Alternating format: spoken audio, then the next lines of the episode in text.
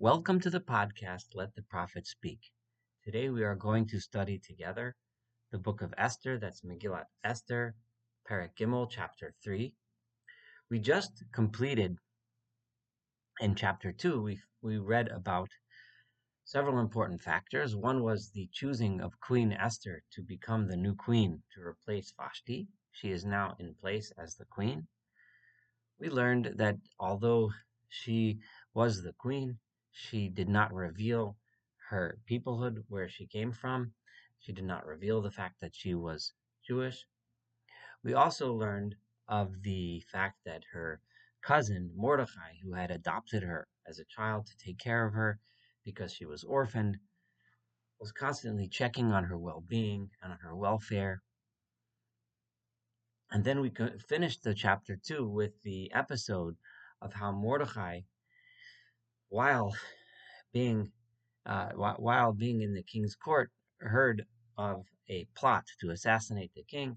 He revealed this to Esther. It was revealed to be true, and Mordecai proved his loyalty to the king, to the king Achashverosh, and the two um, conspirators, Bigtan and Bateresh, were hung because uh, Mordecai had revealed the plot this is uh, this is what we have in place as we begin chapter three. So let's begin chapter three. After these things occurred, and this is immediately after the uh, event where Mordechai revealed the conspiracy. So after this, Gidal Hamelach Achashverosh, the king Achashverosh, promoted or raised into glory at Haman ben Hamdata, another member of the court of the king, by the name of Haman ben Hamadata Ha'agagi, the Agagite. It is important to point out that Agag is a name we're familiar with from previous times in the Bible. Agag was the king of the Amalekites, whom King Saul was, um, in the book of Samuel, King Saul was tasked to uh, fight the Amalekites and destroy them because they were the enemies of the people of Israel. And Agag was the king at the time that Saul neglected to execute, even though he was the main, uh, the main guy he was meant to attack. He was the king of the enemy, um, and for that, King Saul lost his kingship. The fact that the uh, verse here points out that Haman was a descendant of Agag is an important point. The rabbis discuss this significantly but especially important when we remind ourselves that in the last chapter we just learned that Mordechai was descendant of a man named Kish, and Kish was the name of King Saul's father.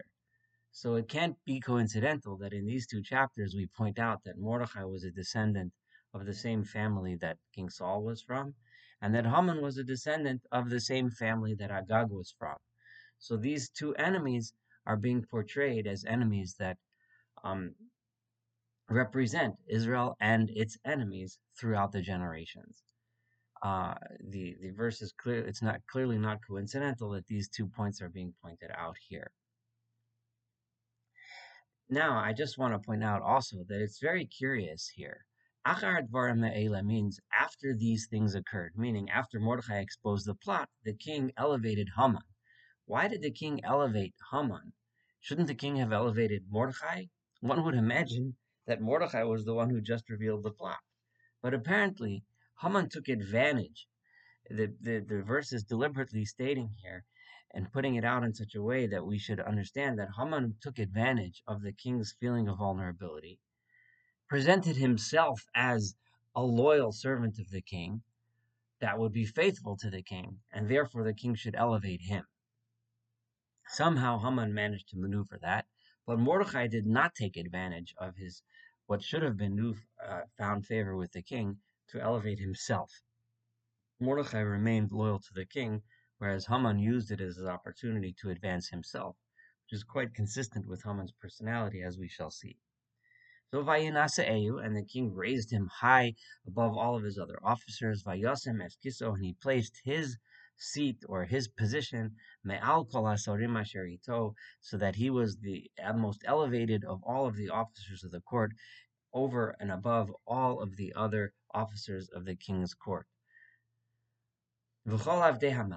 And all of the servants of the king, Asher B'Sha'ar HaMelech, that that also uh, were uh, present in the courtyard of the king, all of the royal officials that uh, were uh, elevated enough to be present in the king's courtyard, they went and they kneeled and bowed their faces to Haman in deference. Because this is what the king had commanded him. I'm going to talk a bit, little bit more about those words in a second. But Mordechai, let me finish the verse. Mordechai lo yichrav lo Mordechai would not kneel and would not bow down. We're going to see it very soon that there were a lot of consequences to the fact that Mordechai did not bow down, because Haman became infuriated, as we'll see shortly, and and this led to the decree of genocide against the Jews. So the question here is, of course, why Mordechai did not bow down. And let me, I want to address that for a moment. The most common understanding is, is that Mordechai did not bow down because he was religiously prescribed from doing so, because Haman must have been making himself into some sort of a deity, and Mordechai refused to bow and show deference to a deity other than God. Uh, there are other understandings of this, uh, basically using the line of thought that I sort of introduced in the last verse, uh, that uh, Mordechai was doing it out of principle because Haman represented the enemies of the Jews and Mordechai was a Jew. That's another way of understanding this. But both of these leave us wanting for an explanation. We find throughout the Bible, we find numerous, countless times where one person would bow in front of another in deference to show respect, both in terms of royalty and sometimes otherwise. We find it repeatedly from the first and, find it in Genesis when Jacob bowed to Esau. We find it where Joseph's brothers bowed to Joseph. We find it, I mean, repeatedly over and over again. If we look from the beginning of the Torah on, we find it repeatedly. There is no religious prescription against bowing to an official of the king to show deference. So it just simply it almost it defies reason to assume that that's the reason why Mordechai did not bow.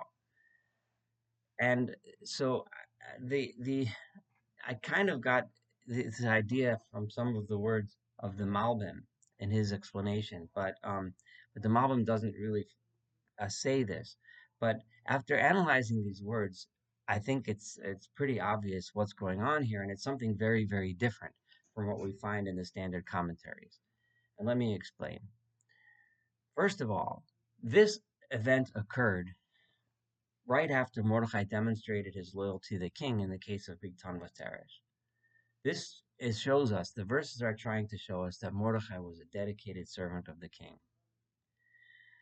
When the king's uh, uh, other servants, after Haman was raised to his high position, started to bow to him, it says it in very clear words here, tzivalo hamelach because that is what the king commanded him.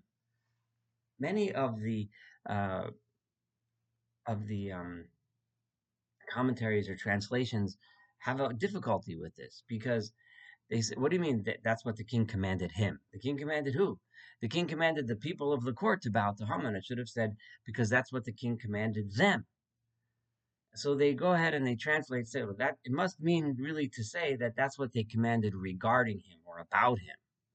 That's what the but that's not what it says. It says that's what the king commanded him. I think that those words are extremely deliberate. Because only Haman was the source of this supposed decree that the king made.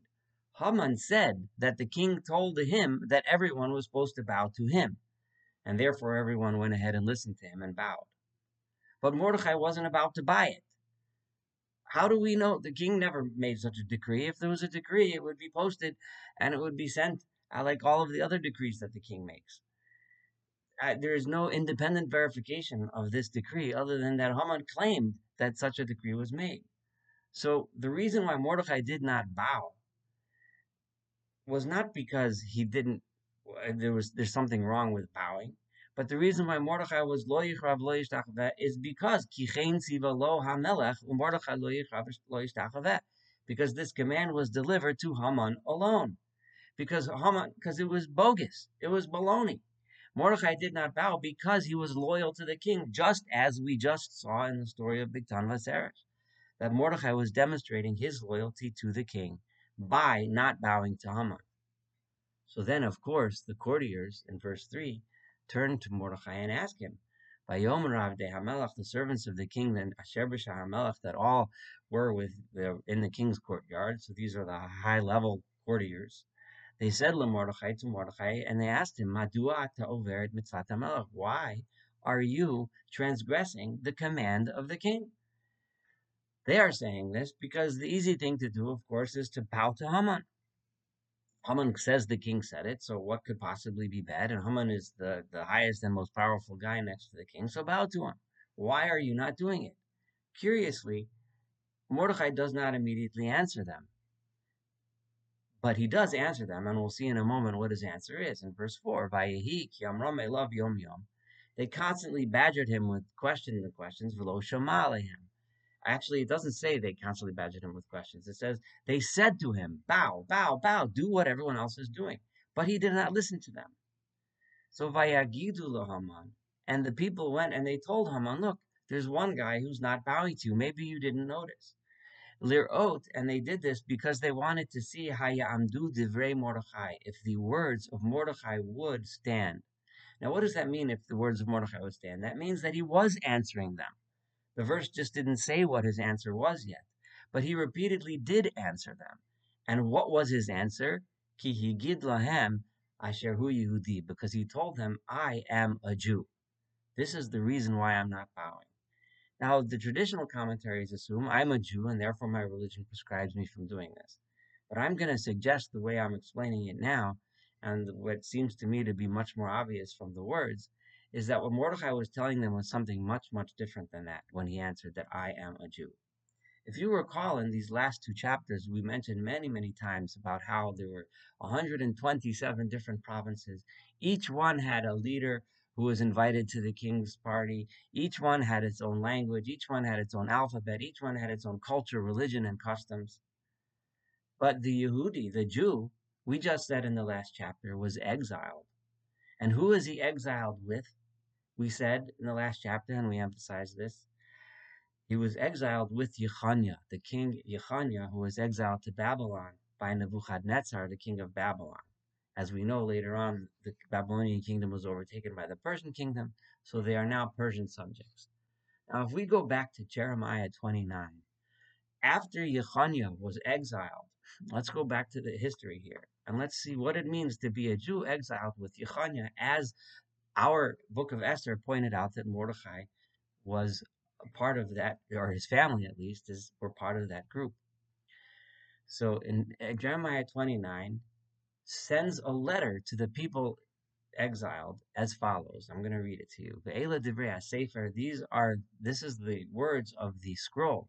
Asher sholach Yirmiyah Navi that the prophet Jeremiah sent from Jerusalem to all of those that were exiled, all of the priests and the prophets, and all of the nation that were exiled by Nebuchadnezzar from Jerusalem towards Babylon. After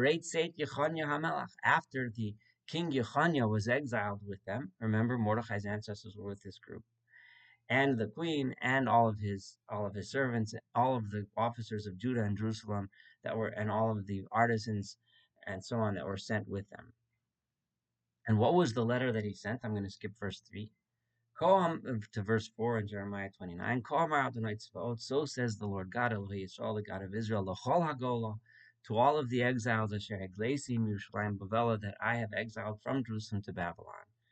Benuvatim, you should build homes, Veshevu, and reside there. Venituganos, plant your gardens. V'yichlu et piryan, and you will eat the fruits from your gardens. Yichlu nashim, marry women, v'olidu banim and have children sons and daughters, of nechem nashim, and marry off your children, v'yatbenotechem tenula nashim, and have your daughters marry men, and have grandchildren.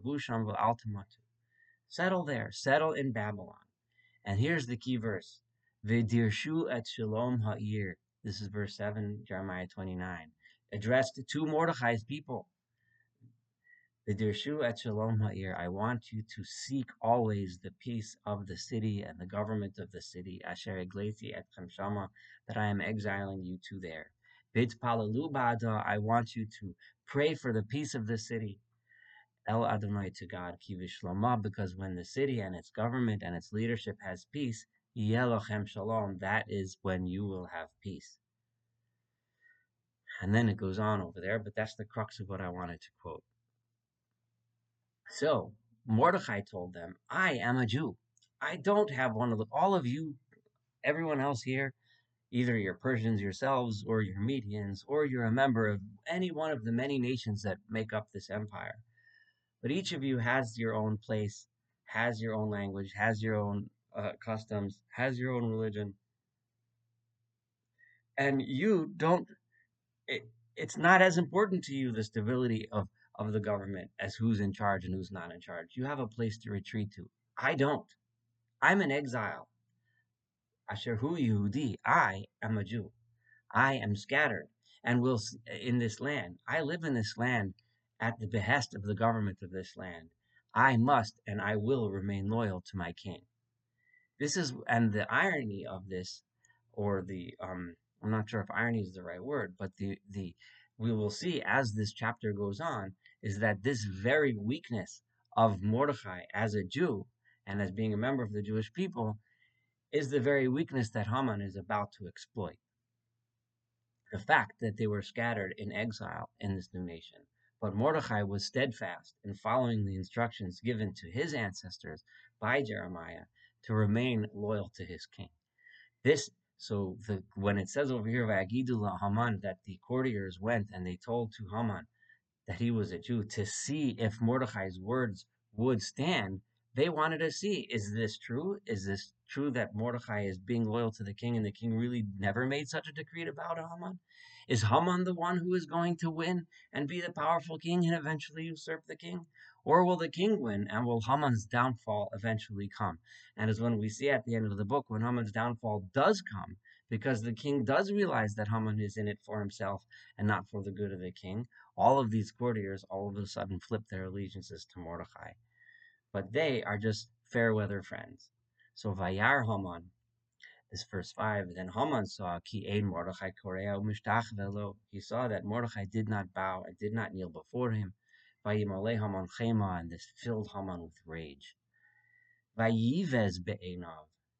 But it was bad in his eyes. It was it was weak in his eyes, or it was difficult in his eyes, Lishloach Yad Mordechai Levado, to by himself single handedly go ahead and attack Mordecai. Now, this could also be interpreted to just take something out against Mordecai. But rather, he wanted to go against Mordecai. They told him the, mem- the nation that Mordecai was a part of. He didn't like this entire idea that the Jewish people were loyal to the king. He wanted them to be loyal to him. I'm just continuing with my explanation based on the verses that we're reading. Vayivakesh Haman, and therefore Haman wanted Lahashmid Kol Hayedim to destroy all of the Jews, because destroying Mordechai alone wouldn't help. If Mordechai went, there would be another Jew in his place and another Jew in his place, all of whom would remain loyal to the king, which would which would ruin Haman's own plans. He wanted to destroy the nation of Mordechai, the entire nation that resided within the entire kingdom of Achashverosh. So Bachodesh Chodesh Nisan, Achashverosh. In the first month of the year, which is the month of Nisan, in the twelfth year of the reign of King Achashverosh, he peeled pur. He threw some lots, he, he threw some dice to figure out when would be the right time to destroy the Jews. Remember, we learned in the first chapter how the um, Achashverosh turned to the Yodei Ha'itim, those people in his religion that knew the times, that knew how to divine which time was the auspicious time to do certain things. So the same thing Haman here used these dice to determine what would be the best time to destroy the Jews. Hu Hagorol Haman. This is the lottery that Haman did miyom liyom to determine which day, umechodesh chodesh, and to determine which month. Shnei Masar, he determined that it should be the twelfth month. Chodesh Nemasar, Chodesh Adar, which is the month of Adar. So, how is Haman going to carry out this plan? Of course, he's going to use his closeness with the king in order to carry out his plan to destroy Israel and then eventually usurp the throne. In case you doubt my assertion that Haman's intention was to usurp the throne, let us look, remember what happened when uh, a couple chapters later, when the king asked Haman, "What do I do with someone who I want to honor, that I want to give honor to?" The first thing Haman jumps to his mind was, "Put him in the in the king's robe, put him in the give him the king's crown and the king's horses and the king's chariot, and have him march through the streets." What kind of person would say such a thing other than a person who wants to be king himself? And what kind of a person would make up a decree that everyone has to bow to him other than a person who wants to be the king himself? And in order to do that, he needs to destroy the Jews because the Jews are loyal. So Vayomer Haman Lamelech Achashverosh. In a classic move, Haman goes to the king. And in order to destroy them, he has to present these people as the opposite of what they are, which is, and say that they are disloyal. And he's going to use their weakness against them. The very fact that they don't have their own um, land, uh, their own Medina, the very fact that they're scattered among the other nations, he's going to say proves that they are disloyal. There is this nation that is scattered amongst all of your other nations. This nation doesn't have its own place. It's just scattered around. They don't they don't give you any strength. They don't give you a, a new place. Like if you rule over the the, the nation of, of Hodu, of India, for example, you have that land, you have that territory. By ruling over them, you gain nothing. They are scattered among all of the provinces of your kingdom. And worse than that, they have their own laws, they have their own rules, they do their own thing, they have their own religion. And they don't do the rules of the king. Now remember, if it truly was a decree of the king that they had to bow down to Haman, he would Haman would clearly state the example. They don't listen to the king's decree and bow down to me. But Haman does not say that. He says, they just don't keep the king's rules. He didn't have any examples to give because it wasn't the king's decree to bow down to Haman, which is what we are asserting. And therefore, it isn't even worthwhile for the king to leave them. Don't bother keeping them in your nation. They're no, of no use to you. In fact, I'll tell you how I'll make use of them. Imam told the first nine, if it's okay in the eyes of the king, you can save La Abdam, let him write a a decree that they should be destroyed. And I will donate 10,000 silver pieces, I will deposit it uh, in order that the king should have enough money to pay those that carry out the executions and the genocide of the Jewish people. I'll put it in the coffers so there will be no expense to the king. And the king, of course, understood right away that there was significant profit involved. So therefore, verse 10, Vayasar HaMelech et Tabatome al Yado, the king, completely taken in by Haman's arguments, took off his ring from his hand, his signet, his ring, which was used as a seal on the king's edicts, by Yitno Haman ben Amdaso Hagagi, and he gave it to Haman. And here it says his entire title Haman, the son of Amdasa, the descendant of Agag, eh, Tzorer Hayudim, who has always been the enemy of the Jewish people. Agag, that Tzorer could be going on the one, the enemy of the Jewish people could be going on Haman or on his ancestor Agag, all the way back in history. This is the archetype of the enemy of the Jewish people, the one who takes the very strength and characteristics of the Jewish people and tries to use it against them and turns it into, and uh, this is one of the first in recorded history anti-Semitic canards. Verse 11, Vayomer Melech Haman, the king said to Haman, you have all the money you need. I don't even need your donation. Pia'am and the nation, you could do however you like. Verse 12, Vayikaru Sofrei HaMelech Bachodesh Arishon, on the and the uh, the scribes of the king were called in during that first month on the 13th day. This is the day before Pesach. It would have fallen out when this decree was written. Uh, and they wrote down everything that Haman commanded them to write, to all of the king's governors and all of the heads of all of the various uh, uh, provinces, and the heads of each and every nation that resided within the Persian kingdom, Medina, Medina Kirsava, to each nation by with its own alphabet, Va'am Va'am Kiloshono, and each nation in its own language, in the name of the king Achashverosh, Nichtav, the Nechtam et The decree was written and was sealed with this, the signet of the king, which had been given to Haman to use. The Nishloach Sifarim, verse 13, and these book, scrolls were then sent out Bi'adaratzim by the runners of Kol Medinos Hamalach to all of the provinces of the king, La'ashmid, La'arog, La'abed, to destroy, to slaughter, and to eradicate Eskol HaYehudim, all of the Jews, Minar V'adzakin, from young to old, Tafenashim, children and women, Biyom Echad, on one particular day, which was going to be Vishlosha Asar Chodesh Ne'masar Chodesh Adar, on the thirteenth day of the twelfth month, which is the month of Adar, Ushlalam Lavos, and all of their property would be open and free for anyone to take and plunder. Hatshegen Haksav, the text of the document, Lihinatin Das B'chol Medina, Medina was written to become law, incorporated as law in each and every province. It should be revealed and announced publicly to all of the nations so that they should be prepared to carry out this genocide of the Jewish people on that particular day. The,